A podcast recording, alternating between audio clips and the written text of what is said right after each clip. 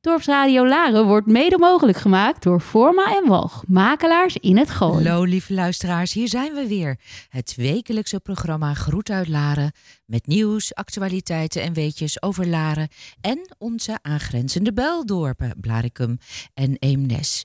Vandaag weer tuintips van onze hovenier Gerard Kales. Hij weet alles over tuinen bewerken en planten en bomen en dit keer vertelt hij over hoe de bodem van de tuin te verbeteren. Onze dorpshistoricus Beb de Boer heeft het vandaag over de Henri Polakweg. Verder hebben we het in het politieke kwartiertje vandaag uh, hebben we D66 aan het woord met Ellen Brakel. En we hebben het over mantelzorgdagen, een urban sportpark in Blaricum en nog veel meer. Vandaag is het donderdag 6 oktober 2022 en in de studio zitten Menasse Evertsen voor de techniek samen met Jaap Miedema, Joke Kok, Anjo Miedema en ondergetekende Erika van Dijk uh, doen de presentatie. Blijf het komende uurtje maar weer lekker luisteren. Blijf op de hoogte van wat er speelt in jouw dorp. Dorpsradio Laren. Op dit moment leveren alle gemeenten in ons land een bijdrage in de opvang van vluchtelingen. Dat kan gaan om vluchtelingen uit Oekraïne, maar ook gaat het om asielzoekers en statushouders. Hoe zit dat in ons Laren en de andere Belgemeenten? In de Belgemeente worden zo'n 200 vluchtelingen uit Oekraïne opgevangen, bij particulieren en voor het merendeel in gemeentelijke opvanglocaties. Dit zijn veelal noodoplossingen voor een beperkte periode. Daarom is er in de Belgemeente gezocht naar locaties waar huisvesting voor de langere termijn kan komen. En de gemeente Blaricum en Eemnes zien hiervoor mogelijkheden. Naar verwachting zijn de tijdelijke woningen voor de langere termijn in het voorjaar van 2023 gereed. Het voormalig Rabobankgebouw, waar wij Dorpsradio huisvesten, die wordt sinds april 2022 ook gebruikt als tijdelijke noodopvanglocatie voor Oekraïnse vluchtelingen. Hier verblijven ongeveer 90 mensen. En deze tijdelijke locatie die zal naar verwachting tot 31 maart 2023 beschikbaar blijven voor opvang van Oekraïners. En daarna kunnen zij doorstromen naar een huisvestingslocatie in Eemnes of Blaricum voor de langere termijn. Mensen die als asielzoeker in Nederland zijn gekomen en een verblijfsvergunning hebben gekregen, statushouders, die kunnen dan deel uitmaken van de Nederlandse samenleving. En het COA, het Centraal Orgaan voor uh, Opvang Asielzoekers, die koppelt die vergunninghouders aan gemeenten, zodat zij een passende woonruimte kunnen krijgen. De verdeling over gemeenten die hangt af van het aantal inwoners per gemeente. Grotere gemeenten moeten meer vergunninghouders woonruimte bieden dan kleinere gemeenten. Het aantal statushouders dat Laren moet huisvesten dit jaar is 22 personen, waarvan inmiddels al 21 personen zijn gehuisvest. De verwachting van gemeente Laren is dat dit jaar de taakstelling minimaal wordt gehaald. Ze gaan proberen meer statushouders te huisvesten dan de taakstelling. Voor Eemnes geldt dat zij dit jaar 17 statushouders moeten huisvesten, waar dat inmiddels al bij 13 personen is gelukt.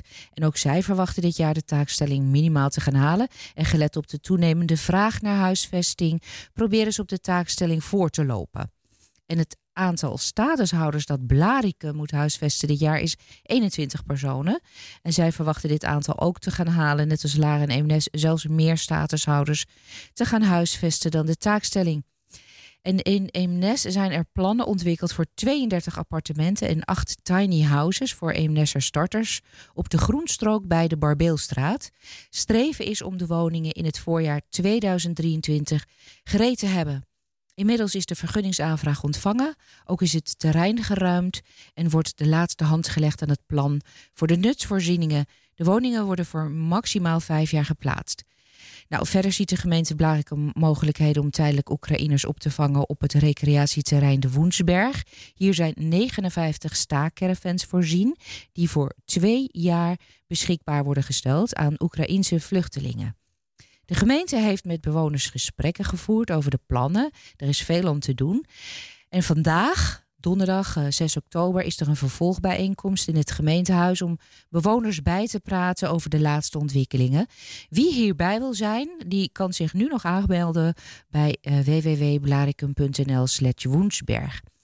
En in de Belgemeente is er geen grote noodopvanglocatie beschikbaar voor de opvang van asielzoekers. In Eemnes heeft Hotel de Witte Bergen plekken voor uh, noodopvang vrijgemaakt. Inmiddels verblijft daar nog één gezin. En dit is de enige crisisnoodopvanglocatie in de Belgemeente. Nou, heeft u hier nog vragen over? Kijk dan op www.laren.nl of neem contact op via vluchtelingen.laren.nl.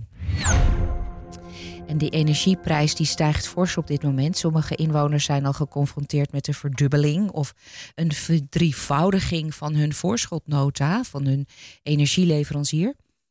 Nou, energie besparen is, uh, is één uh, stap om de rekening lager te krijgen. Wat u niet verbruikt, hoeft u immers ook niet te betalen. Maar als u niet weet waar te beginnen, uh, energiecoöperatie Hut van Mie kan u helpen om de eerste stappen te zetten. Hut van Mie ondersteunt bewoners bij het besparen van energie. Daarvoor is een heel team van energiecoaches actief. Een energiecoach die bekijkt met u de woning, bespreekt uw wensen, uw toekomstplannen en indien noodzakelijk de financiële mogelijkheden. En daarna geeft de energiecoach advies. En dat kan gaan om de bevestiging van uh, radiatorfolie en tochtstrippen tot isolatie van vloeren en daken of het vervangen van ramen. Als het nodig is, kunt u ook ondersteuning krijgen bij het aanvragen en of beoordelen van offerten. Energiecoaches zijn opgeleide, bijgeschoolde vrijwilligers uit Laren en Blaricum. En aan deze hulp zijn geen kosten verbonden. Er is trouwens ook nog een heel leuk uh, energiespel gemaakt. Uh, energiebespaarspel voor gezinnen.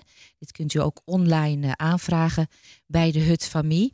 En onthoud ook nog even dat er huishoudens zijn die 1300 euro kunnen vragen vanwege die hoge energieprijzen kunnen, zij, kunnen zij 800 euro is er toen een tijd beschikbaar gesteld. En vanaf 7 juli kwam daar nog 500 euro bovenop. Zodat er dus in totaal 1300 euro beschikbaar is aan De afgelopen maanden hebben al bijna 8000 Gooise huishoudens een bedrag toegewezen gekregen. Zo blijkt uit een rondvraag.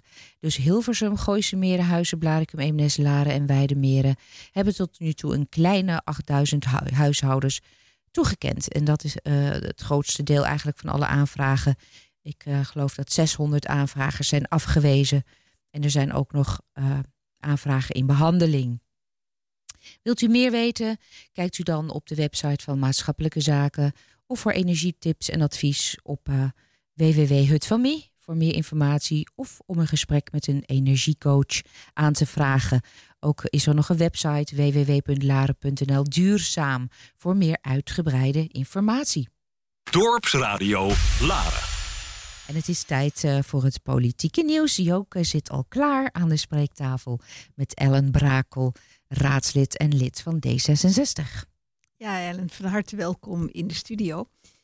Um, jij bent fractievoorzitter van D66 op dit moment. En D66 is met twee leden vertegenwoordigd in de nieuwe raad. Um, kun je jezelf even voorstellen? Want je hebt vroeger ook in de raad gezeten, maar dat is inmiddels al lang geleden. Dus ik weet niet of alle luisteraars nog weten wie uh, mevrouw Ellen van Dorst-Brakel eigenlijk is. Ja, dankjewel uh, Joke. Nou, leuk om uh, inderdaad hier even op terug te komen. Ja, sinds 2005 al politiek actief maar niet in de raad hoor. Ik was voorzitter van D66, Politiek Café begeleid en, en, en uitgerold. En in de commissie Sociaal Domein als commissielid. Maar daarnaast ook gewerkt bij vluchtelingenwerk, bestuur Warkam, het Brinkhuis. En laatstelijk nog in de patiëntenadviesraad voor het Sociaal Domein. Maar inderdaad, dit jaar werd D66 gevraagd om in, het in de coalitie mee te werken. En daar doen we heel graag aan mee. Oké. In het uh, Journaal van afgelopen week stond een, een, stukje van u over D66. En hierin stelt u dat D66 de focus richt op de ondersteuning van zwakkeren, duurzaamheid, burgerparticipatie en samenwerking in de regio. Maar er stond niet bij hoe dan. Er tegenover stond een stukje van het CDA. En die, daar werd gesteld dat er heel veel crisissen zijn in Nederland, die ook een weerslag hebben op een dorp als Laren. Op de agenda van de raadsvergaderingen kon hij, maar ik ook niet, daar heel weinig van terugvinden. Hoe wil D66 zich nu gaan profileren als het aankomt op de grote vraagstukken waar mensen op dit moment slapeloze nachten van hebben. Als een hoge energierekening en eh, de problemen van vele middenstanders in Laren ten aanzien van die hoge energierekening. Moeten ze stoppen? Kunnen ze nog brood bakken of niet? Het woonruimtetekort en toch ook wel de hele dure boodschappen. Dat er zijn een heleboel vragen in één lange zin. Mag ik het anders even aanpakken? Uh, waar, waar D66 zich vooral voor wil inzetten, dat is natuurlijk het openheid en herstel van vertrouwen in het bestuur. Wij vinden dat heel erg belangrijk. Ondersteuning van zwakkeren, duurzaamheid en samenwerking in de regio. Daarom zit Flip de Groot in het college als onze wethouder voor het sociaal domein, de duurzaamheid en de economie. Dat zijn onze speerpunten. We gebruiken vaak het woord participatie. Hè, dat is die openheid en het, en het contact met, met de inwoners. Maar we willen niet hebben dat dat een holle frase is. Wij, uh, ik wou wat voorbeelden geven van hoe wij echt proberen om, om, om veel meer contact met, uh, met de inwoners te maken. Dat is eigenlijk onze speerpunt. Um, en hopen dat ook inwoners veel meer naar ons toe komen. Het is om, we hebben bijvoorbeeld op 1 november een inloop georganiseerd uh, voor de opvang van regenwater op de brink. Daar gaan we veel publiciteit aan geven en we willen ook echt dat iedereen daar langskomt en komt vertellen wat hij wil. Want het, nu zijn het vaak kleine groepen die hard roepen en, en, en waar uh, je als uh, bestuur naar moet luisteren. Maar we willen zo graag weten, heel breed, wat iedereen wil. Ja, maar dat is eigenlijk die, uh, die praattafel, hè, die Precies. door de gemeente georganiseerd Precies. is, waarvan alle drie de wethouders roepen. Dit willen we heel graag. Dit is de eerste die georganiseerd wordt. Het is het eerste grote punt. Maar waar ik zo graag achter wil komen is, wat doe je nu als partij voor mensen die het moeilijk hebben op dit moment? Ja, zei, hoe, hoe, pak je het aan? Nou, je zei, u zei bijvoorbeeld van uh, in de afgelopen vergaderingen heb ik daar niks over gehoord. Maar daar is wel over gesproken. Bijvoorbeeld is een vraag gesteld over hoe gaan wij de lokale ondernemers helpen. Nou, dat vinden wij altijd een moeilijke. Want vergeet niet, we hebben eigenlijk niet een, een, een bakker die zijn brood hier in Laren bakt. Waardoor je kunt zeggen, nou die zouden we subsidie kunnen geven. Dat is hier niet. Uh, in wezen moeten we vaak ons laten leiden door de landelijke regelgeving. En daarna kunnen wij zelf kijken wat wij daarvoor kunnen doen. Dus de middenstand is een moeilijke. Aan de andere kant is um, aangegeven dat mensen met een laag inkomen uh, 800 euro kunnen, krijgen, kunnen krijgen voor energiearmoede. En ook laatstelijk is daar nog 500 euro bij gedaan. Dat betekent 1300 euro uh, bijdrage in armoede in Laren. Maar helaas, het vervelende is, mensen moeten dat zelf aanvragen. Daarom is het vaak voor ons zo belangrijk en ook voor inwoners zo belangrijk. Kijk ernaar en, en, en ga ook een buurvrouw die, die, waarvan je ziet het gaat niet goed, geef die die ondersteuning. Bedoel, vanuit de gemeente kun je allerlei regels en, en, en verordeningen stellen, maar het zijn vaak de mensen die het zelf moeten doen. En wij hebben ook echt in ons uh, programma om te, naar de mensen toe te gaan. Kom, kom met je vragen. Dat is denk ik uh, wat we voor het moment aan uh, armoede en energiearmoede graag willen bijdragen. Ja, dus wat u eigenlijk zegt is van wij kennen de regels. Het zijn landelijke overheidsregels, hè, die twee geldbedragen die u daar noemt. En u roept eigenlijk de bewoners op, kom naar ons toe. En uh, vertel me je probleem. En wij gaan kijken of, of, je tussen de, of je aan de regels voldoet. En of je inkomenssteun kunt krijgen. Ja, weet je, er wordt zo vaak in, in een Larens journaal of weet ik veel wat opgeroepen, kom meepraten. En dat, dat, dat, op een of andere manier komen er toch altijd te weinig mensen naar deze open dagen toe. Dat is gewoon jammer. En dat, daar moeten we gewoon op een andere manier over op uh, reageren. En dat doen we graag. Dus bij deze. Wat, wat is nu een andere manier? Want die open dagen die ken ik ook van de andere partijen. En dat is inderdaad, uh, daar komen alleen de bekende mensen. Ja. En verder eigenlijk ook niemand. Dus dat is kennelijk toch niet de manier om mensen te bereiken. Hebben jullie een ander idee? Nou, wij vinden het belangrijk om inderdaad dat de mensen opgeroepen worden. Meer communiceren. Vertel wat er allemaal gaat komen. Vertel dat er 1 november echt die open dag, die inloopavond komt om over het Brinkplan, het waterplan, te komen praten. Kom op 13 oktober naar de, naar de inspraakavond over de begroting volgend jaar. Want bijvoorbeeld als ik dan even van een e-, ander, naar een ander onderwerp mag overstappen. De begroting voor volgend jaar gaat nu komen. Die krijgen we dit jaar in onze brievenbus gestopt. 80% is daar door onze inwoners en door onszelf niet aan te tornen. Maar die 20% daar kunnen we wel keuzes in maken. Meehelpen in die keuzes. We hebben verenigingen in Laren, kleine verenigingen, een MCC, historische kring. Die willen we graag steunen. Help ons. Kom inspreken. Wat is er nodig? Wie heeft de hulp nodig? Dan weten wij dat veel directer. Tuurlijk, we gaan ook het dorp in. We vragen links en rechts waar de steun nodig is. Maar we moeten het van veel meer mensen horen. Oké, dus uh, eigenlijk zeg je die 20% die uh, dan, nou, als ik het even mag noemen, vrij te besteden is, die niet al vast, leg, al, niet al vast ligt. Um, waar zou je die dan het beste aan willen besteden? Zijn nou, dat nu de echte kleine verenigingen? Of zijn dat nu ook de mensen die uh, hun kinderen s morgens uh, een appel meegeven of helemaal niks meer meegeven naar school? Of zijn dat uh, inderdaad, we hebben wel een bakker hier, die bakt niet hier, maar verkoopt zijn brood wel hier. Dus die gaat ook dicht als die niet meer, als die niet meer kan bakken. Zijn het ook die mensen die steun aan kunnen vragen?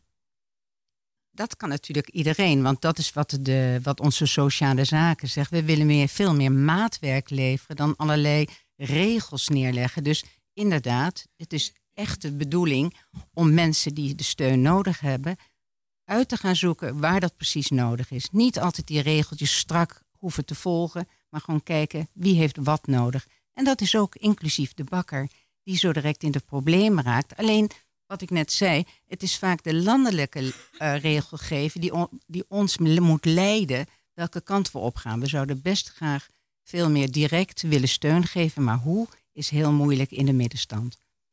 Ja, nu vind ik het zelf ook wel moeilijk als ik, uh, ik noem maar een dwarsstraat op, ik heb er niet, maar als mijn buurvrouw hulpbehoevend zou zijn, om wat voor reden dan ook, hè, ze eet alleen nog maar paps morgens omdat ze wel de vaste lasten kan betalen, maar, uh, maar geen boodschappen meer, uh, meer kan doen wie bel ik dan? De gemeente? Dan krijg ik een standaard antwoord of een ambtenaar en daar kom ik niet zo heel veel verder mee.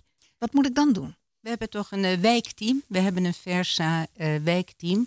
Um, die, dat is de eerste aanspreekpunt om te zeggen: Goh, ik, uh, ik zie hier een probleem. Hoe kunnen, we, kunnen wij helpen? Hè? We moeten het allemaal zelf doen. Het is inderdaad misschien niet meer om alleen maar het WMO-loket aan te wijzen van ga laat die het oplossen. Nee, we moeten het samen doen. Dus inderdaad, ik zou zeggen, als die buurvrouw hulp nodig heeft, schroom niet. Ga op die donderdagochtend naar het wijkteam toe en zeg van hoe kunnen wij dit probleem oplossen? Veel meer mensen, veel meer uh, communiceren onderling. Dat zou ik willen aanraden. En dat is ook waar wij voor staan. Oké, ik had willen vragen van wat is wat u betreft nou het grote probleem wat in deze raadsperiode opgelost moet worden? communicatie, begrijp ik. Ik vind communiceren een van de allerbelangrijkste dingen. Want het vertrouwen in het bestuur, dat is eh, de laatste jaren echt behoorlijk weggevallen. En dat vinden wij eigenlijk het allerbelangrijkste. Het invullen van noden, dat kan. Er zijn mogelijkheden genoeg. Maar laten we dat inderdaad duidelijker maken. Duidelijker aan onze inwoners, maar ook de inwoners aan het bestuur. Aan ons. Vertel het maar. Bel me op. Uh, kom met vragen en we kijken wat de oplossing is. Dat zou ik willen zeggen. Dus inwoners van Laren, u weet nu wat u moet doen als u in de problemen komt. Of als uw buurman of buurvrouw in de problemen komt. Uh, mevrouw van Dorst, hartelijk dank voor uh, uw komst naar de studio. En we gaan nog veel horen van D66, denk ik. Nou, hartelijk dank voor deze mogelijkheid. Dorpsradio Laren. Mantelzorgers zijn onzichtbare helden die het verdienen om in de schijnwerpers te worden gezet. Dit zegt Versa Welzijn op hun site met het oog op de dag van de mantelzorg.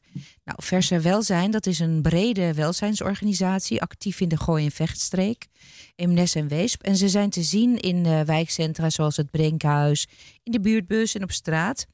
En zij streven ernaar om uh, samen te bouwen aan het verbinden van buurten. Zij bieden diverse diensten aan. En zo willen ze binnenkort aandacht geven aan mantelzorgers door het aanbieden van een aantal gezellige en ontspannende activiteiten rond de dag van de mantelzorg in de week van 7 november. En dat is dus over vier weken. Nou, in de studio hebben wij Afke Nijhuis, buurtwerker van uh, Verse Welzijn. Van harte welkom, Afke. Hartelijk dank. Ja, klopt het? Ben jij buurtwerker? Zeg ik dat goed? Uh, ja, sociaal werker, buurtwerker in Blaricum en uh, sociaal werker en uh, ook in het sociaal wijkteam van Laren. Ja, ik hoor jou ook niet door de, door de dus ik doe hem een beetje zo af. Oké. Nou, je hoort het al, hè? Eh, mantelzorg. Nou, een- mantelzorger, eh, dat is dus iemand die langdurig voor een zieke partner, of een gehandicapt kind, vader of moeder, een goede vriend of vriendin of een buur zorgt. En eh, nou, mensen kiezen hier niet bewust voor, maar dat overkomt ze. En die zorg die kan op den duur zo zwaar worden dat het mensen bijna niet meer, eh, dat ze het bijna niet meer vol kunnen houden. Herken, herken jij dit? Jazeker, ja, dat is wat wij ook in het Social Wijkteam regelmatig eh, tegenkomen. Dat mensen vaak als het water hun eigenlijk aan de lippen staat, eh, dat ze dan zich bij het Sociaal Wijkteam melden. Of eh, soms ook dat buren melden dat zij zich zorgen maken om een van de, hè, om, om een buurvrouw of eh, een dochter, om een moeder. Nou ja, zo. zo eh, hè, het is of, of mensen, mantelzorgers melden zich direct, maar ook vaak de omgeving die ziet van nou eigenlijk eh, wordt het te veel. En eh, wat, wat, wat kunnen jullie allemaal voor hen betekenen? Want ik zag Dat jullie wel heel veel voor ze doen. Ja, het is heel divers. Het hangt heel erg van af wat eh, de behoefte is. Hè. Het is altijd maatwerk bij ons. Het is eh, geen één eh, vraag is hetzelfde. Het hangt ervan af wat wij, waar we altijd naar kijken. Van nou, wat is er te zwaar? Zijn er dingen die inmiddels zo... het takenpakket van de mantelzorger is misschien zo groot geworden... dat er ook dingen overgenomen moeten worden door professionele zorg. Maar we kijken ook, um, is het mogelijk bijvoorbeeld om de mantelzorger te ontlasten door, um, uh, ja, door, uh, door bijvoorbeeld iemand thuis te, te, laten komen, zodat de mantelzorger even een middag weg kan. We hebben bijvoorbeeld wel eens dat we vanuit de VTH, de vrijwillige thuishulp, iemand ja, matchen met, met degene die mantelzorg nodig heeft, zodat de mantelzorger een middagje weg kan. Het kan een middagje golven zijn, maar ook gewoon even lekker met een vriendin naar, naar een museum of met een vriend een wandelingetje maken. Maar net wat waar mensen behoefte aan hebben en wat ze ook graag deden voordat de mantelzorg zo'n prominente rol in hun leven krijgt. Mm. Ja, dus van alles en nog wat. Hè. Ik zag ook uh, dagbesteding, emotionele ondersteuning. Nou, die praktische ondersteuning zag ik al. Ja, uh, een maatje, hè, omdat ze zelf eens een keer gezellig uh, kunnen babbelen. Maar ook iets van respijtzorg. Ja, respijtzorg, dat, dat hangt. Ja, dat, dan moeten we altijd even kijken hoe dat, hoe dat geregeld is voor die specifieke persoon. En of het aansluit bij het aanbod wat de gemeente heeft. of bij het aanbod wat de zorgverzekeraar van de mensen zelf hebben. Maar ja, het is nogmaals, het is allemaal maatwerk. We moeten echt even kijken van waar Waar, zit, waar is de druk uh, heel hoog voor deze mensen? Mhm. Mm -hmm. uh, en hoe kunnen we hen dan het beste ontlasten uh, om te zorgen dat, ja, dat je het ook blijft volhouden? Want mantelzorg is echt, kan ontzettend zwaar zijn. Ja, en mantelzorg, hè, we hadden het al even over. Dat is, dat, is dat nou iemand die de hele dag iemand verzorgt? Of is dat ook, nou ja, wat ook sommige mensen hebben natuurlijk zieke ouders. Je moet er ja. even heen boodschappen doen, de was doen. Ja. En dat op dagelijkse basis of een paar keer per week. Het ziet er ook, ook dat ziet er weer constant anders uit. Het zijn ook uh, kinderen die, uh, waar hun ouders uh, met een handicap te maken hebben of, of, extra zorg nodig hebben. En die dat eigenlijk zo van nature zijn gaan doen. Dat ze niet eens doorhebben dat ze mantelzorger zijn.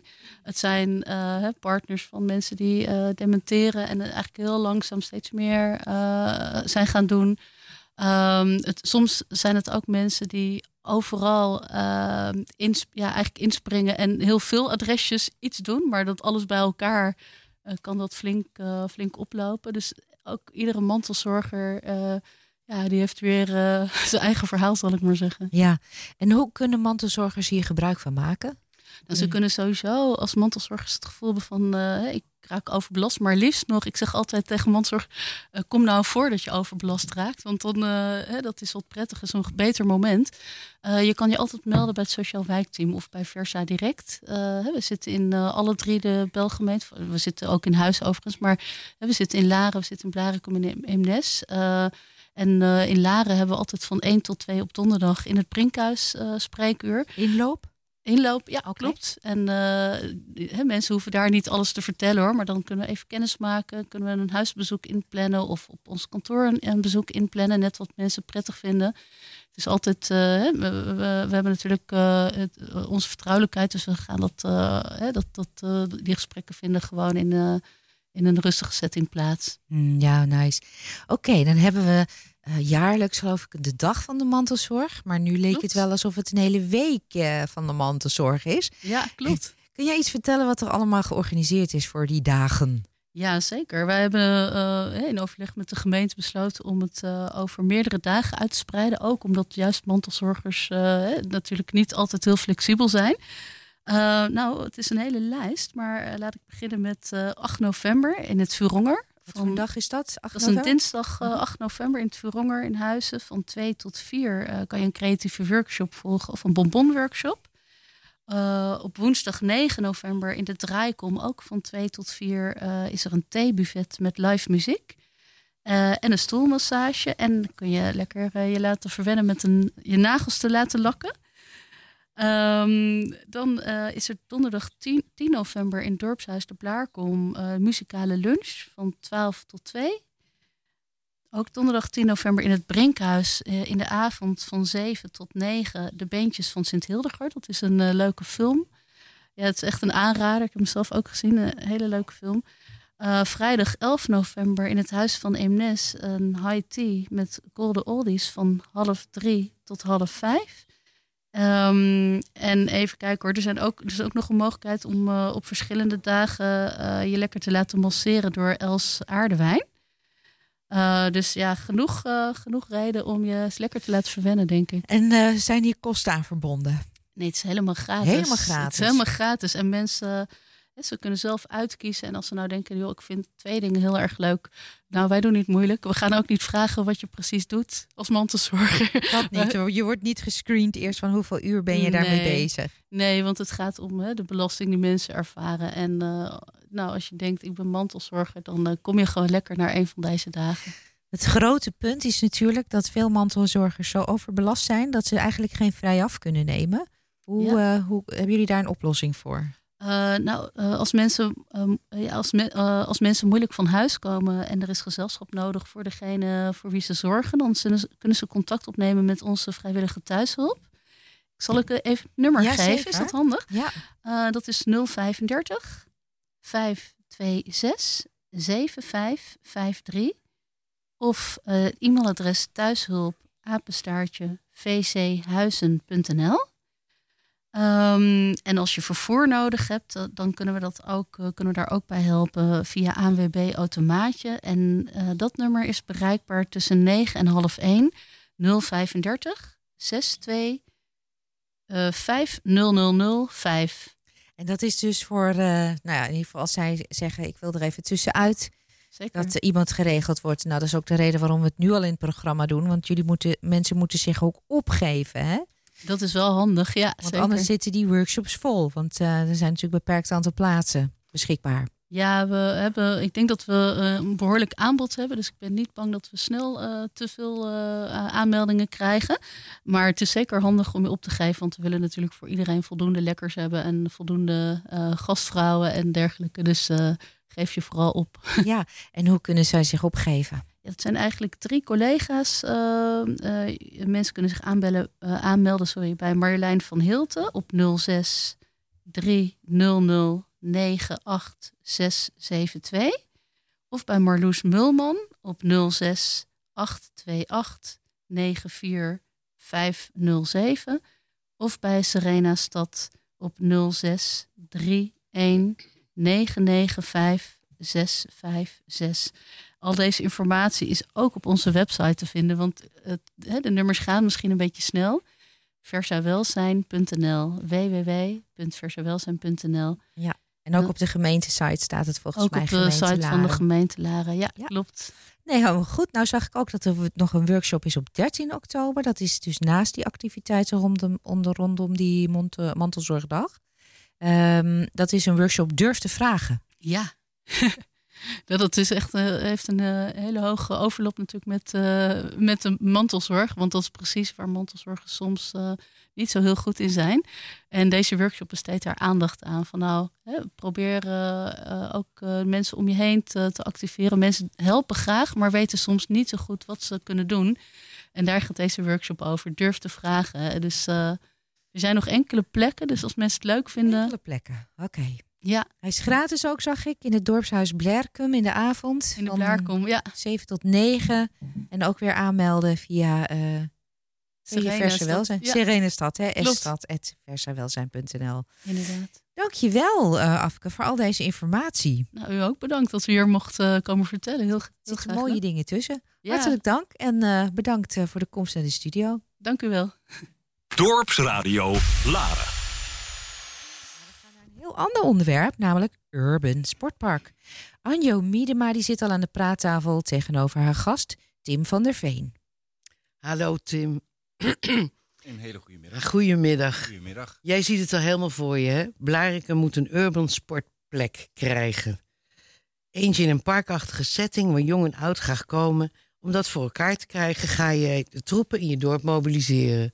Is Zo- mij verteld. Zo, eh, dat, dat, dat, dat, dat klopt. Ehm, het, het idee eh, was er al eerder. Het idee eh, heb ik nooit eh, van de grond af kunnen krijgen. Totdat ik geïntroduceerd werd met, met de gemeenteraad en hoe het werkt. Ik ben geattendeerd op een vraagstuk, namelijk vraagstuk hoe in te vullen van urban sports in Blarikum. En toen dacht ik, ja, nu moet ik met mijn idee komen. Dus ik, ik heb de gemeente benaderd. En, en zij eh, vinden dat een fantastisch idee. Dus eh, unaniem gestemd om in ieder geval een onderzoek te beginnen. Maar er is al een halfpipe in Blarikum. Is mij verteld. Dat maar daar wil je niet dat je eigen kinderen daar spelen. Omdat eh, dat het heel erg gevaarlijk is. Terwijl je er zelf vroeger als kind wel heel veel gespeeld hebt. En ge- gechilled hebt en eh geskate. Maar het is een oud verroest ding. En dat moet dus weg. En er moet een nieuwe voor in de plaats. Kort samengevat wel. Alleen ik denk wel breder dan alleen een skatepark. Eh, ik vind dat er eh, eh, veel meer buitensport aan te bieden is. Zoals? Parcours, noem er eentje. De buitensport voor, voor nou ja, je ziet soms groepjes dames die een soort van bootcamp doen. Maar ja, ook ouderen. Je hebt al in, bij de Maalbak een Jeu de Boelbaan bijvoorbeeld. Ehm, voor ieder wat wils. Ehm, en het, het fantastische idee wat ik heb is dat het meerdere elementen zijn. En die elementen worden gekoppeld door middel van een skatepark. Oké. Maar er zijn al zulke parken in Bussum, Hilversum en Almere. Waarom moet er ook een in Blarikum? En waar zou die dan moeten komen? Ik heb eh, de carpoplaats ehm, op de Randweg, is dat, in Blarikum Bijvank. Eh, momenteel staat daar een halfpipe met een geluidswand ertussen. Daarachter een quarterpipe, zoals het heet. Oftewel een halve halfpipe. Ehm, dat vind ik een ideale plek. En waarom? Er is namelijk nog een probleem. Eh, momenteel staat daar een bushalte. Die bushalte komt te vervallen door de HSL. Ehm, oftewel, die plek gaat een isolaten hoek worden. Eh, ik wil die plek weer tot leven brengen. Ik wil er iets neerzetten wat tevens als entree dient voor Blarikum. Momenteel word je verwelkomd door eh, een roestige carpoplaats, een, een, een halfpipe.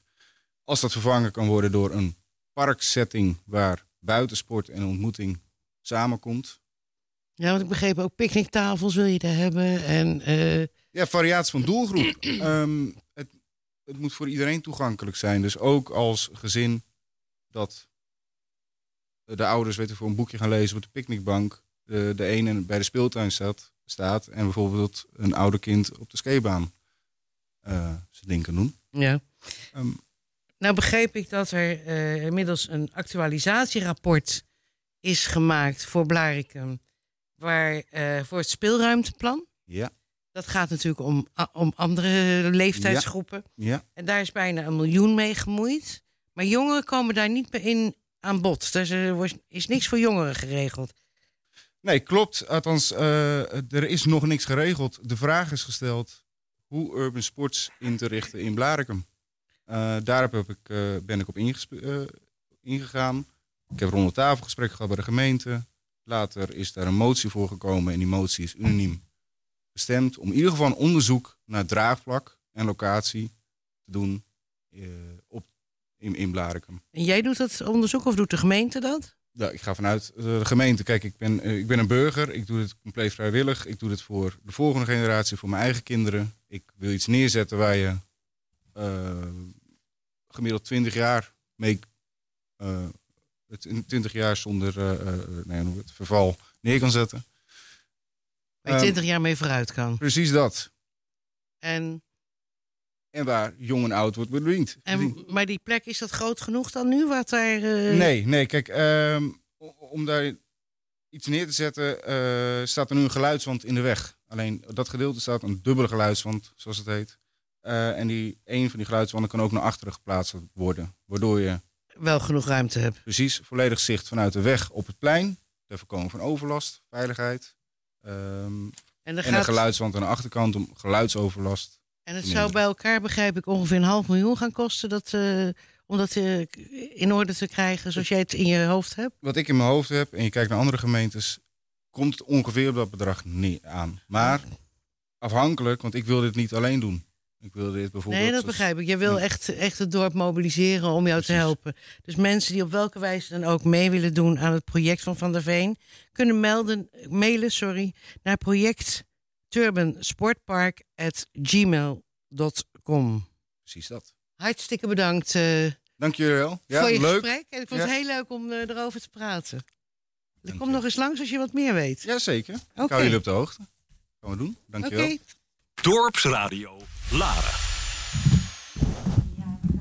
Volgende onderwerp, want eh, we hebben ook eh, jongeren in Laren. En we hebben een jongerenraad sinds kort in Laren. En Joke zit al met een, eh, een hele mooie gasten eh, aan de tafel. Ze gaan nog even wisselen van, eh, van plekje. Oemo Kamara van de Jongerenraad. Hallo. Dag Oemoe, van harte welkom bij eh, Groeten uit Laren. Jij bent eh, een van de veertien leden van de Jongerenraad van Laren... die Ja. op 1 juni van dit jaar officieel is geïnstalleerd. Ja. En jullie zijn nu vier maanden bezig en eh, ik geloof twee keer na de installatie al bij elkaar gekomen. En jullie mogen gevraagd en ongevraagd advies uitbrengen aan de gemeenteraad... en het college van burgemeester en wethouders. En dat is best Zeker. bijzonder. Ja, zeg dat wel, ja. Hoe, eh, hoe bevalt het je nu eh, als lid van de Jongerenraad? Heb je er veel werk aan? Eh, nou, ik vind het een hele mooie kans wat ik heb gekregen. Ik vind het echt heel hartstikke tof dat, we gewoon, dat ik gewoon eh, ja, de kans heb gekregen om ook mijn stem te laten horen. Zoals ik en de andere dertien jongeren. Ehm, ehm, ehm, en met elkaar ook. Het voelt gewoon hartstikke verbonden. Want je hebt natuurlijk één ding gemeen. We kennen Laren. Eh, het voelt ook dan nog hartstikke verbonden. Je, je gaat daarnaast natuurlijk ook gewoon over dingen wat je ook gewoon kwijt wil. Je komt met elkaar samen, je praat over dingen, je, je, je sport over dingen. Dus dat voelt hartstikke fijn. Eh, ja, en qua werk, nou, het valt eigenlijk wel mee. Wat wel mee. Je kunt het Ja. naast je studie doen. Ja, op zich. Wat studeer je? nou, toevallig ben ik net, eh, ik ben net geslaagd eh, voor mijn opleiding sociaal werk op het mbo. Ja, dus eh, dankjewel. Dus je bent nu op zoek naar een baan. Nou, ik heb ook al werk, gelukkig. Ik, eh, ik eh, werk best bij de BSO en de kinderopvang in Laren. Ik eh, doe daarnaast nog, nog dingen met jongeren. Bij het jongerencentrum ik arts met Sean. Hallo. En ehm, daarnaast werk ik ook nog met beperkte mensen in de supermarkt. Jeetje, Dus, dat is best eigenlijk wel heel veel. heel veel, Ja. maar ik vind het allemaal superleuk om te doen. Dus dat houdt me bezig. Heb je nu het idee dat jullie echt serieus worden genomen door de gemeente? Ja, dat eh, was in het begin nog wel even een dingetje. Want het was voor ons allemaal hartstikke nieuw. het gemeente, allemaal mensen die eh, allemaal opeens in die raadzaal zaten. Nou, de burgemeester was erbij. eh, de wethouder Flip, Flip de Groot was er ook Groot, bij. ja. Ja. Heel erg dat ik de naam vergeet. Ehm, en eh, nog allemaal andere eh, ambtenaren. Ook een van de ambtenaren die ons eh, bij elke meeting tot nu toe ook gewoon heeft vergezeld. Ehm, dus ja, ik heb wel het gevoel dat we serieus genomen worden. Zo kwam Flip de Groot laatst dus ook eh, naar onze meeting met goed nieuws. Eh, met dat hij het werkgelegenheid onder de jongeren eh, ja, gaat oppakken. Dus dat jongeren eindelijk dan ook de kans krijgen om hè, geld te verdienen. eh, bij te verdienen. Dus dat, dat, is, dat vind ik Hoe- eigenlijk al een Hoe voorbeeld. wil hij ja. dat aanpakken? Wil hij de, de mensen van Laren oproepen van neem een jongere in dienst? Onder andere, denk Dat- ik. en Want dan dat- heb je het niet over de Albert Heijn, want die Nee. doet het al natuurlijk. Nee, maar nou, gewoon ook over andere dingen. Andere- Er is genoeg hier in, eh, Ja. in het dorp waar eh, jongeren zich ook echt zeker kunnen ontwikkelen. ook bij dus, de gemeente eh, zelf, eh, bij de bel zelf hebben ze ook mensen nodig. Hè? Als stageplek of gewoon een betaalde baan. Ja, dus dat, is, dat, zou, dat zou een zo'n mooie ontwikkeling zijn. En überhaupt voor jongeren, maar ook gewoon voor de mensen die al in die plek al in dienst zijn, om het zo te zeggen. Ik bedoel, je leert dan ook bijvoorbeeld gewoon vanuit een andere kant eh, te werken. Misschien dat die jongeren zelf dan ook een soort ander voorbeeld heeft. eh, of een betere verbetering heeft. Of een, Die bekijkt het toch vanuit een Ja. ander standpunt. Ja, En je kan dan een ambtenaar echt wel adviseren van... eh, joh, dat kan je nou wel zeggen, maar dat is leuk, leuk bedacht. En dat is allemaal vanaf jullie bureau bedacht. Maar dit is de realiteit. snap. Zou een hele mooie, ja, hele mooie oplossing zijn Ja, eigenlijk. zeker. Ja. Dat, ehm, de, die speerpunten die jullie in juni inbrachten, dat was meer ontmoetingsplekken voor jongeren. Aandacht voor de mentale gezondheid van Zeker, jongeren. Ja. En zijn er nu ook nog eh, aandachtspunten bijgekomen inmiddels? Zeker. Nou, naast dat hè, mentale gezondheid, waar we ook natuurlijk nu ook mee bezig zijn, en het eh, op eh, en het eh, andere punt van dat er eh, nog meer ontmoetingsplekken voor jongeren eh, komen, zijn we daarnaast ook nog bezig voor het opzetten van een skatepark in Laren. Oh ja, dat was Ja, natuurlijk dat ook. was hè? natuurlijk ook een punt, zo'n ja. skatepark. Gaat, dat, gaat dat gebeuren? We hopen het wel. Het is natuurlijk nog steeds een aandachtspunt waar we met z'n allen nog steeds gewoon mee bezig zijn. Maar het is natuurlijk niet niks. Maar we zijn er ook mee bezig. Dus uiteindelijk hopen we het, dat het echt wel gewoon kan komen. Want dat zou echt hartstikke tof Ik heb zijn. grote hoop Ja, dat het. eh, ja. Nou, dat zou helemaal geweldig zijn. Zeg. Dus eigenlijk, ik had willen zeggen, is er al resultaat? Maar dit is toch zeker een begin Nou, van dit een is resultaat. zeker een begin. Zo hebben we ook dan hè, in november een, eh, krijgen we bij SV Laren een eh, sportpark. waar jongeren dan ook gewoon naartoe kunnen. Als hangplek bedoel je? ja, nou als hangplek, maar ook gewoon meer als plek waar je gewoon dus kan sporten. Hoop ook gewoon inderdaad dat we daar gewoon daar terecht kunnen om gewoon lekker ons ding te kunnen doen. Uh, want de IJsvelaar is zelf ook wel gewoon een open plek hè, waar, waar je gewoon lekker kan voetballen en eh, eh, gewoon lekker kan komen. Dus als dat er nog na zou komen, zou dat hartstikke tof zijn. Ja, nog meer mogelijkheden. Hoe, hoe moet ik me dat voorstellen? Want SV Laren, dus Ja. natuurlijk voetballen en een heleboel mensen zitten in dat prachtige mooie nieuwe clubhuis wat ze eh, gesponsord door de gemeente gekregen hebben. Zou je daar gewoon een apart clubhuisje naast, dus een apart gebouwtje daarnaast? Nou, de clubhuis. Het blijft gewoon één clubhuis. nee, maar achter het clubhuis is er, zijn er tennisbanen. En daarachter zijn nog wat velden die helemaal leeg staan. Dus die worden zo meteen gewoon gevuld met eh, nieuwe sportmogelijkheden. Oké. Ja. En dat is dan voor de jongeren. Dat kan misschien Ja, ook wel een, skate- ja. een skatebaan gerealiseerd worden. Maar als het nou hard regent, wil je natuurlijk ook naar binnen. ja dat geloof wil ook een ik beetje chillen binnen in de winter natuurlijk. en waar, waar wil je dat doen dan? Dat is een goed idee. Dat is een goede vraag. Ja, ik denk überhaupt wel dat we dat nog wel gewoon binnen bij het... eh, dat gewoon steeds wel binnen terecht kunnen.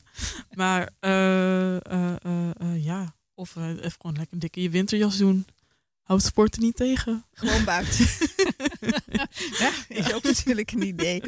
Hey, wat Ja. is voor jou zelf nu het belangrijkste punt? Nou, ik, ehm, ik heb hier echt al vanaf mijn zevende heb ik gewoond tot mijn, ehm, tot mijn zeventiende. Eh, daarna, nu woon ik ook op mezelf in Hilversum, maar ik, eh, ik kom hier nog eh, vaak genoeg. Ja, Laag is wel gewoon een dorp waar wat wel gewoon vergrijsd is. Er wonen hier gewoon wel Ja. gewoon hè, of gezinnen of gewoon oudere mensen. Waar natuurlijk nog steeds niks mis mee is. Gewoon lekker doen. Het is een hartstikke mooi dorp. Maar je merkt toch wel daardoor dat er toch wel wat mijn, weinig mogelijkheden zijn voor jongeren. Wat er gedaan kan worden voor ze. En dan zijn er bijvoorbeeld ook gewoon hangplekken of gewoon, eh, eh, ehm, ik weet niet, ja, ontmoetingsplekken waar ze gewoon terecht kunnen. We hebben natuurlijk dan ook wel gewoon jongerencentrum en Dynamic Arts waar ze natuurlijk ook gewoon altijd terecht kunnen. Maar er kan altijd meer. De verbinding Ja. tussen jong en oud. Is dat ook een soort van speerpunt? Ja, Dat jullie kunnen iets zeker. betekenen voor de ouderen, maar zij Ja. kunnen het ook zeker voor, Voor jullie doen. Ja, Waardoor je onderling meer begrip gaat Ja. krijgen. Is Ja. dat ook eh, iets waar jullie mee bezig Ja, zijn? dat is ook zeker een aandachtspunt. eh, eh, dat er gewoon, ja, dat er ook misschien meer gesprekken zouden kunnen voeren door ouderen en dus het contact hè, tussen de ouderen en de jongeren verbeterd zou kunnen worden. We zijn op zoek, we zijn druk op zoek naar een oplossing. Of überhaupt gewoon een manier waarop dit zou kunnen. En dat we ook gewoon ook een beter beeld van elkaar hebben. Dat is het Eh, meer, hè? ja. want de jeugd is lastig. Ja, En die maakt een hoop lawaai. En die laat overal sigarettenpeuken en bierblikjes liggen en zo. ja dat is Dus een beeld, hè? Ja, dat dat is, natuurlijk ja. het beeld wat er is. Het, het gebeurt natuurlijk ook wel. Hè? Ik kom ze natuurlijk ook best wel tegen op bankjes. Dat ik denk, oh, daar hebben ze lekker zitten feesten gisteravond. En niemand heeft weer wat opgeruimd. Ja, dat kan ook altijd Dus beter. hè, Dat is natuurlijk ook een, ja. een beetje een aandachtspunt voor jullie. Maar om dat idee beter te krijgen, denk ik dat je met elkaar in gesprek moet. Ja. En wederzijds begrip kweken. Ja, dat vinden En wij ik- ook. Ik denk eigenlijk dat veel ouderen dat ook best wel, eh, best wel leuk zullen vinden. Ehm, is er nog iets wat je kwijt wilt over de jongerenraad? Ehm, Nou, als jij zelf toevallig een jongere bent die volgend jaar eh, het misschien hartstikke tof zou vinden om in het jongerenraad te komen. Ik zeg, voel je hartstikke welkom. Eh, eh, check de website van, Laren, van de gemeente Laren en eh, kom eens gewoon gezellig te vergezellen. Jullie willen En kom meedenken. Ja, Uit sowieso. Meer, dan 14. ja, nou, eh, uiteindelijk wel volgend jaar, stel als een nieuwe jongerenraad komt. eh, eh, dat we gewoon hopelijk gewoon blijven kunnen doorgaan. Dat we kunnen gewoon blijven doorgaan met ons stem te laten horen. Dat we kunnen meedenken met, eh, met het dorp en de ideeën hiervan. En nog gewoon ons ideeën kunnen delen. Het zou gewoon hartstikke tof zijn. Oké, wanneer Ja. is jullie volgende vergadering? Eh, onze eh, volgende vergadering vindt plaats in december, 14 december, in de raadzaal weer. Oké, Ja. en dat zijn alleen jullie of eh, komt Ja. de burgemeester en de wethouders daar dan Ja, bij? de, de wethouder die is er dus af en toe bij. Dus ik weet niet of hij dan in december ook weer bij zou zijn. Eh, Nodigen jullie maar- hem uit? Of zeg je van Ja, nou, kom ja, maar hij- als je wil? Hij komt gewoon, ja. Hij en komt dat, gewoon. dat, zal, dat is toch steeds hartstikke tof hoor. Dus, Oké. eh, ja, hij is hartstikke welkom. Nou, ik wens je ontzettend veel succes. Ik denk dat jullie heel veel kunnen bereiken voor Dankjewel. eh, Laren. Yes. Dankjewel voor je komst naar de Dankjewel. studio. Jullie ook. Dorpsradio Laren. Ja, nou, we gaan weer door naar een heel ander onderwerp. Ehm, maar dat gaat wel ook over jongeren. Dus ik vraag me ook af, Oemo en ook Manessa. En ehm, daar zit ook nog een andere jongere. Roken jullie eigenlijk? Roken jullie? Nee, nee, wordt er geknikt? Nou, af en toe zegt hij hier. Nou, het is namelijk weer oktober. En een van de bekendste initiatieven om te stoppen met roken is Stoptober. Maar niet als het aan de Gooise jeugd ligt. Nergens in Noord-Holland roken zoveel kinderen als in de gemeente Gooise Meren. Bijna 1 op de 6 jonge inwoners rookt minstens één sigaret per week. Ook in Laren en op Texel kampen veel 12 tot en met 16-jarigen met een nicotineverslaving. Zo blijkt uit uitgebreid onderzoek van verzekeringvergelijker Independer.nl op basis van data van GGD en- en RIVM. Tijdens de coronacrisis is het aantal dagelijks rokende 12 tot en met 16-jarigen met bijna een 40% toegenomen in Nederland. En dit is opvallend, want in de voorgaande jaren was juist een daling te zien. Onder meisjes is deze toename het sterkst, zo blijkt uit de landelijke cijfers. Nou, in de top 5 gemeenten binnen de provincie met het hoogste aandeel jonge rokers, die regelmatig rookt, is dus Gooise Meren met 16% van de jongeren die rookt. Laren 15,5. Tessel 13,4. Dan gaan we zo nog door. En eigenlijk in de grotere steden als Hilversum 9,8, Haarlem 8,4 en ook Amsterdam 6,9 is dit percentage aanzienlijk lager. Uit het onderzoek blijkt ook dat de gemeente Gooiend Vechtstreek na Drenthe op de tweede plek staat van GGD-regio's waar jongeren dus het meest roken. Het aandeel dagelijks rokende meisjes is tijdens de coronacrisis toegenomen met 56,3 procent. En onder de jongens gaat het om een stijging van 25 procent. Ik zie Manessa kijken. Het beeld dat het onderzoek neerzet wordt bevestigd in Bussum. Want tijdens corona hadden we toch niks te doen, zegt een meisje. Dus toen zijn we maar gaan roken. Nou, de prijs van een pakje met 20 peuken die ligt momenteel tussen de 7 en de 9 euro. Maar het heeft een leeftijdsgrens van 18 jaar en ouder. Maar die leeftijdsregel die wordt volgens de Gooise kinderen niet zo nauw genomen. Er is altijd wel iemand die het voor je wil kopen. Als die 18 is, zegt een 13-jarig meisje, soms moet je meer betalen. Maar dan hoef je niet je identiteitsbewijs te laten zien. En we gaan even door, want het raadhuis in Laren die is sinds 30 september officieel heeft hij een nieuwe eigenaar. Nieuw geluk, real estate. En onlangs eh, tekende deze partij hiervoor een koopovereenkomst. En daarmee is de overdracht van het raadhuis van de gemeente Laren, voormalige eigenaar, aan de nieuwe eigenaar een feit. Het raadhuis blijft op dezelfde manier als nu in gebruik als medisch maatschappelijk centrum.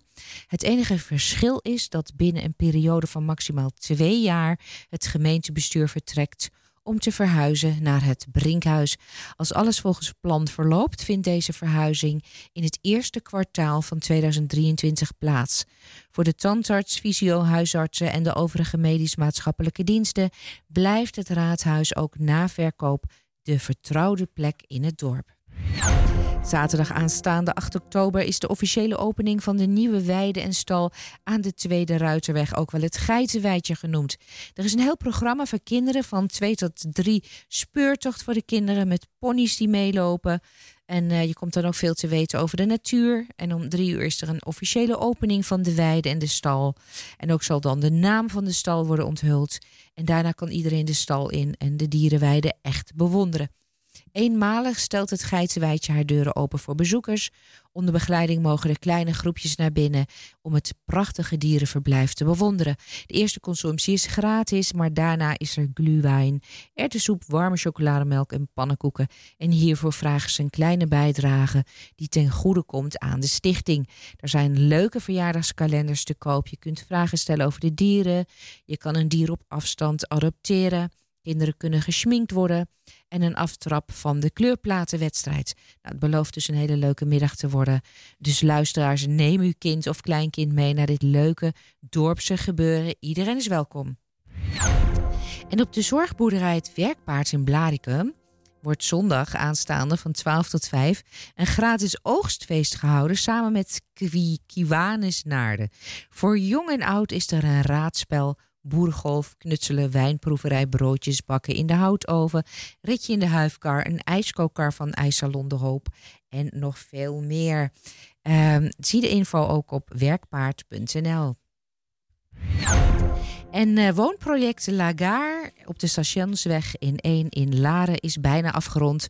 Morgen, vrijdag 7 oktober, wordt het hoogste punt van deze prachtige, luxueuze eh, appartementen bereikt. Op deze dag zullen de nieuwe bewoners de nokpannen leggen. Van deze mijlpaal wordt een feestelijk moment gemaakt.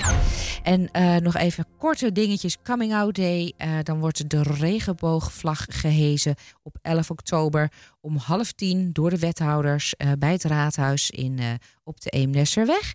Er is een kinderboekenweek introductie eh, door kinderboekenschrijver Fred Dirks. De bijeenkomst is in het Theater Brinkhuis en het wordt gedaan door Nanning Mol op 14 oktober. En op 15 oktober is de opening van het Oktoberfest. En dat is eh, op het plein eh, van Ja- en Jan van Midden zal het openen bij Loetje, bij Laren. Dorpsradio Laren. En dan gaan we door naar, ja, Beb, Beb. de Boer. hey Beb, onze eigen dorpshistoricus. Ja, Jij kan ons vertellen waarom de Henri Polakweg de Henri Polakweg heet. ja genoemd naar eh, een bekende Nederlander, maar tegelijk een bekende leider. Hij woonde hier. Hij woonde hier. Hij werd in Amsterdam geboren. Maar eh, hij trouwde in 1888 en hij trok naar Laren toe. Of ze trokken naar Laren. en in Laren deed hij van alles. Want hij zat in de gemeenteraad. En daar had hij heel veel eh, dingen waar hij te- tegen was. Maar bijvoorbeeld... En was die raadslid? hij was raadslid. En daar ben ik heel blij om. Want eh, er waren plannen om de Rijksweg dwars door Laren te leggen. Over het Zevenend, Zevenende Drift. In 1888. Eh, nee, nee. Hij, in eh, 1925 eh, had hij zich gevestigd in Laren. Oh, oké. Maar toen hij dan in de raad zat, toen was hij daar fel tegen dat die Rijksweg dwars door Laren moest. Moest helemaal geasfalteerd worden. Dwars door de hei, zo naar de Oh, Witte? Bergen. Ja, nee, daar moet je niet aan denken. Dus daar ben ik heel blij om dat de uh, Polak daar geweest is. Hij was lid van, eh, van heel veel dingen. Eh, de Diamantbeweging, eh Diamantbewerkersbond, eh, eh, Verbond van Vakverenigingen, de NVV. Hij, zat lid in, hij was lid van de Eerste Kamer, lid van de Centrale Schoonheidscommissie in het Gooi. Lid van de Eerste Kamer. Ja, Wat is dat? In Laren? nee, Oh, de echte Eerste Kamer. de echte Eerste Oh. Kamer. Hij, hij, ja, hij, hij had van twee, eh, twee walletjes. en hij schreef ook boeken. Tussen Vecht en Eem, de vakvereniging, de, het grote bankroet. Nou, noem maar op, die man die deed werkelijk van Ja? alles. Ja, geweldig. De Harry Polakweg, en dat vergat ik nog even te vertellen, die ligt tussen de Groenekampen en de Jordaan. Oké. Midden in het centrum. Midden in het centrum. Hij overleed in 1943. En zijn vrouw is later overleden. En ze werden begraven op de Joodse begraafplaats in Muidenberg. Oké, dus niet in Laren. Het Nee, waren, nee. waren Joden. Ze hadden de oorlog overleefd dus. Ja, ja, ja. Moest hij onderduiken in Laren? Hij is eh, in de oorlog is hij ergens. eh, hij werd gearresteerd en hij werd geïnterneerd bij een NSB-arts. En in, eh in 43 of in 42 werd hij vrijgelaten en in 43 is hij aan longontsteking overleden. Jeetje. Ja, ja, ja. En op de begraafplaats in Muidenberg, daar ben ik samen met mijn vrouw nog geweest. En je weet niet wat je ziet, hoeveel graven daar zijn. Het is ongelooflijk. Maar gelukkig liep daar een, eh, een man die ervan wist. En die zei, oh Harry, Harry, kom maar mee. en dan gingen we kriskras tussen al die graven door. En er staat ineens voor het graf Het graf van Harry, Harry Polak. Polak.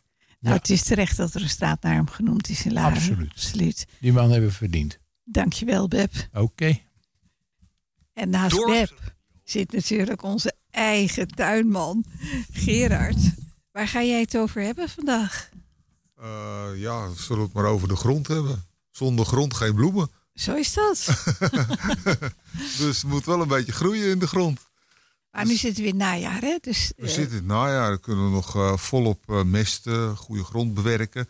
Dat die planten alvast wat op kunnen nemen. Want ja, in de wortels groeit het allemaal nog. Ja. Want zolang het nog boven die 10 graden is, dan nemen die planten nog van alles op. ja, En je kan nog spitten natuurlijk. Hè? Als de grond hard is, kan dat niet. Nee, en eh, ja, de planten sterven wat meer af, dus je kan er overal wat makkelijker bij. Dus je kan, eh, ja, zoals klei doe je bewerken met, eh, met compost. En zandgrond die doe je bewerken met tuinturf of met potgrond erbij, want dat houdt vocht vast. En ja, dan heb je ja, compost dan om de voeding erin te geven. Dat verteert dan in de loop van de wintermaanden. En dan heb je een hele mooie losse grond bovenin zitten voor het voorjaar weer. Dan hebben we het over de borders, hè? Dan hebben we over de borders, ja, ja waar de planten dan in staan. Hm?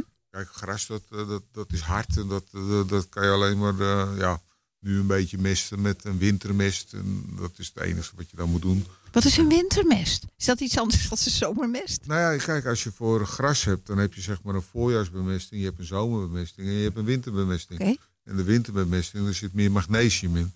En dat is dan om de kleur van de plant goed te krijgen. Dus dat Ah. de bladeren wat donkerder worden. Anders kleurt het helemaal terug naar het gele toe. En als je dan magnesium strooit, dan heb je weer dat je zeg maar die, die, die, die stoffen die die plant nodig heeft weer aanvult. En dan, ja, dan blijft hij mooi donkergroen. Oké, Dus dat, eh, dat is ook een goede tip trouwens. ja, ja, ja, ja. Nooit geweten. Ja, de mensen strooien eigenlijk te weinig mest in de tuin. Ja, in het voorjaar altijd. Want ja, we zeggen altijd wel, we moeten het schoonmaken, schoonmaken, schoonmaken. Of we laten wel wat liggen onder een struik en al zulke dingen. Maar als je alles maar wegharkt, ja, eh, zonder voeding groeit er niks. Nee. Dus je moet wel voeding erin brengen. En dan kan je natuurlijk de kunstmestsoorten nemen. En je kan de organische so- soorten nemen. En je kan ook gewoon nog wat je kan pakken. De, de aarde, de compost, de, de, de koeienmest, zeg maar, van ouds. Dat, eh, dat is er ook nog steeds. Dus dat gaat, eh, en ja, dan gaan we toch wel weer een beetje naar, naar- terug. Nu zeker met die crisistijden, zeg maar. Dat je zegt van eh, de kunstmest wordt duurder. De, de, Ja. de organische Ja. mest wordt duurder. Ja. Want ja, dat wordt allemaal gedroogd. Dus ja, daar heb je toch die droogmachines voor. Dus je gaat toch meer naar de vastere soorten toe nou. Kan je er gewoon naar de boer stappen en zeggen van eh, ik wil een kuub eh, koeienmest? Of Ja, maar dan zou ik, hem wel, zou ik hem wel ergens in een hoekje van de tuin leggen. want hij moet daar nog verteren. Want het is oude stalmest. Het, is, het moet in ieder geval een jaar gelegen hebben. Want anders zit er te veel eh, urine in. Van de koeien, van de varkens, of van de paarden. En dat eh, gaat branden. En dan verbrand je het. Dus dan worden die worteltjes die verbranden dan door de urine. Als je een overbemesting geeft, dan, ja, dan heb je ook zeg maar dat het gras geel wordt. Of dat die planten eh, ja, ook geel worden. Of eh, gewoon de blaadjes langs de steel van de plant hangen. En dan heb je een overbemesting. Dan heb je te Nou, veel gegeven. Nu zie je wel eens dat je op de enge dan rijden ze mest uit. Ja. Eh, Maar dat is dus mest die al een jaar gelegen heeft, of niet? Dat is al een mest die al een half jaar gelegen heeft. En die nu of een, ja- een jaar. En dan dat doen ze dan zeg maar omwerken. En, maar er komt verder niks meer op. Dus dat kan de hele winter nog uitzakken en door. En dan heb je op een gegeven moment heb je in het voorjaar die goede bovenlaag. En daar kan je weer op zaaien. Ga jij ook naar de boer voor je klanten? Nee, nee, nee, daar hebben wij bedrijven voor. Dat, eh, vroeger kwamen ze het wel brengen. Dan werd het zo, weet het nou, met paard en wagen werd het gebracht. En dan werd het op een bul gegooid. En dan, eh, nou ja, dan werd het bij ons je met door... een knijper op je neus? Je Nee, dat viel wel mee, dat viel mee. Want ja, de, de, de, de, de koemes had toen nog gewoon stro erin zitten. En tegenwoordig is het allemaal Oh ja. ja. zonder Ja. stro. En dat, Ja. ja. ja, dus, en dat werd altijd gemengd met paardenmest. En met, eh, ja, nu heb je paardenmest met zaagsel. Vroeger zat er ook stro doorheen. Dus had je veel meer stro eigenlijk. En als je dan klei had en je had stro doorheen, dan wordt dat luchtig. En dan was die klei niet meer zo vettig. Dus, en tegenwoordig gebruiken ze daar nog grovere compost voor. Oké. En dan eh, heb je dat. Paardenmest is ook anders dan koeienmest? Ja, paardenmest is anders dan koeienmest. Paardenmest wordt eh, gebruikt voor de champignons te kweken. Ah. Dat als je oude paardenmest hebt en je hebt daar een laagje van, dan kan je daar oude enzymen neerleggen van de champignon en daar groeien ze op. En paardenmest die is ook wat eh, scherper dan koeienmest. Nou, eh, liep ik van de week liep ik op de Zuiderheide en daar lag zo'n grote plakkaat met koeienmest van die witte runderen die daar rondlopen. En daar groeiden drie champignonachtige paddenstoelen groeiden daaruit. Ja, maar dat zijn geen champignons. Nee, het zijn geen champignons, maar Nee, nee, nee, eh, kennelijk doen die dat wel op de Ja, koeienmest. ja die, eh, er zitten altijd wel schimmels in de, in, de mest, zeg maar. En vooral ook in de grond. En als je dan een beetje voeding krijgt, ja, dan gaan ze gelijk schieten natuurlijk. Wat doe je nou met paddenstoelen in je eigen tuin? Paddenstoelen in je eigen tuin. Ja, nou ja, Weghalen of laten staan? eh, het maakt eigenlijk niet zo heel veel uit. Eh, eh, het is een schimmel. En zolang die op dood hout is en in de grond zijn werk doet, is er niks aan de hand. Maar hij moet niet op de levende planten gaan zitten. Als ze op de levende planten gaan zitten, de, de schimmels, dan vreet hij alles op. En En hoe haal je dat dan weg?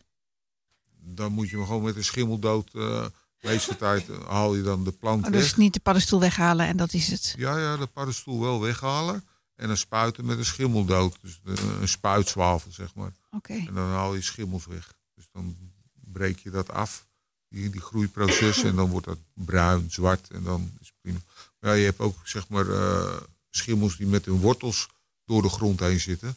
En dan heb je, als je die eruit haalt, zijn het net veters, zeg maar. Dan moet je echt keihard aan trekken, wil je dat doorbreken. Oké. Honingswam. En die wurgen, zeg maar, echt de struiken. Die wil je niet hebben in je tuin. die wil je niet natuurlijk. hebben Die wil je echt niet hebben. Nee, Nee, nee, nee. inderdaad. Kom je ze wel tegen klanten? Kom ze wel eens tegen, ja. Zo, vooral bij eh rhododendrons. Die zijn al wat ouder. En op een gegeven moment zie je daar ook eh, een struik doodgaan. En dan kijk je in de grond en dan, oh ja, kijk, honingswam. Schimmel. En er heb er vroeger ergens een boom gestaan, meeste tijd een beuk. Want daar zitten ze wel heel graag bij. Oké. Dus eigenlijk kort samenvattend, eh, de luisteraars die moeten nu gaan mesten. Ja, nu mesten, dat is wel het beste. Dan, eh, En dat doe je in de borders en eh, eigenlijk ook nog wel een beetje op het gras. Maar dat is geen mest, maar dat is compost. nee, dan heb je een, eh, een najaarsmest. Dat is een, een granulaat, zeg maar. Heel fijn. Die doe je dan over het gras heen. En de, ja, wat je kan pakken, kunstmest of het nou, koeienmest of compost, dat doe je in de borders. Oké. Nou, mensen weten weer wat ze moeten doen de komende week, denk ik. Gerard, eh, hartelijk dank weer voor je komst hè? naar Dat de weet studio. hij toch veel altijd, hè? Ongelooflijk dat Gerard zoveel weet. Gerard is een, eh, een wandelende Ja, encyclopedie waar ongelooflijk. het op de planten aankomt. Oké, lieve luisteraars. Gerard, tot volgende week. Het is zes uur geweest. Dat betekent het einde van het programma. Bedankt voor het luisteren. Ik hoop dat u weer heeft genoten en dat u weer wat nieuws heeft opgestoken van het programma. Ook de gasten bedankt voor hun komst met hun bijdrage en eh, eh, bedankt voor de komst naar de studio. Volgende week is er weer een groet uit Laren. Eh, nog een mooie avond. Dag.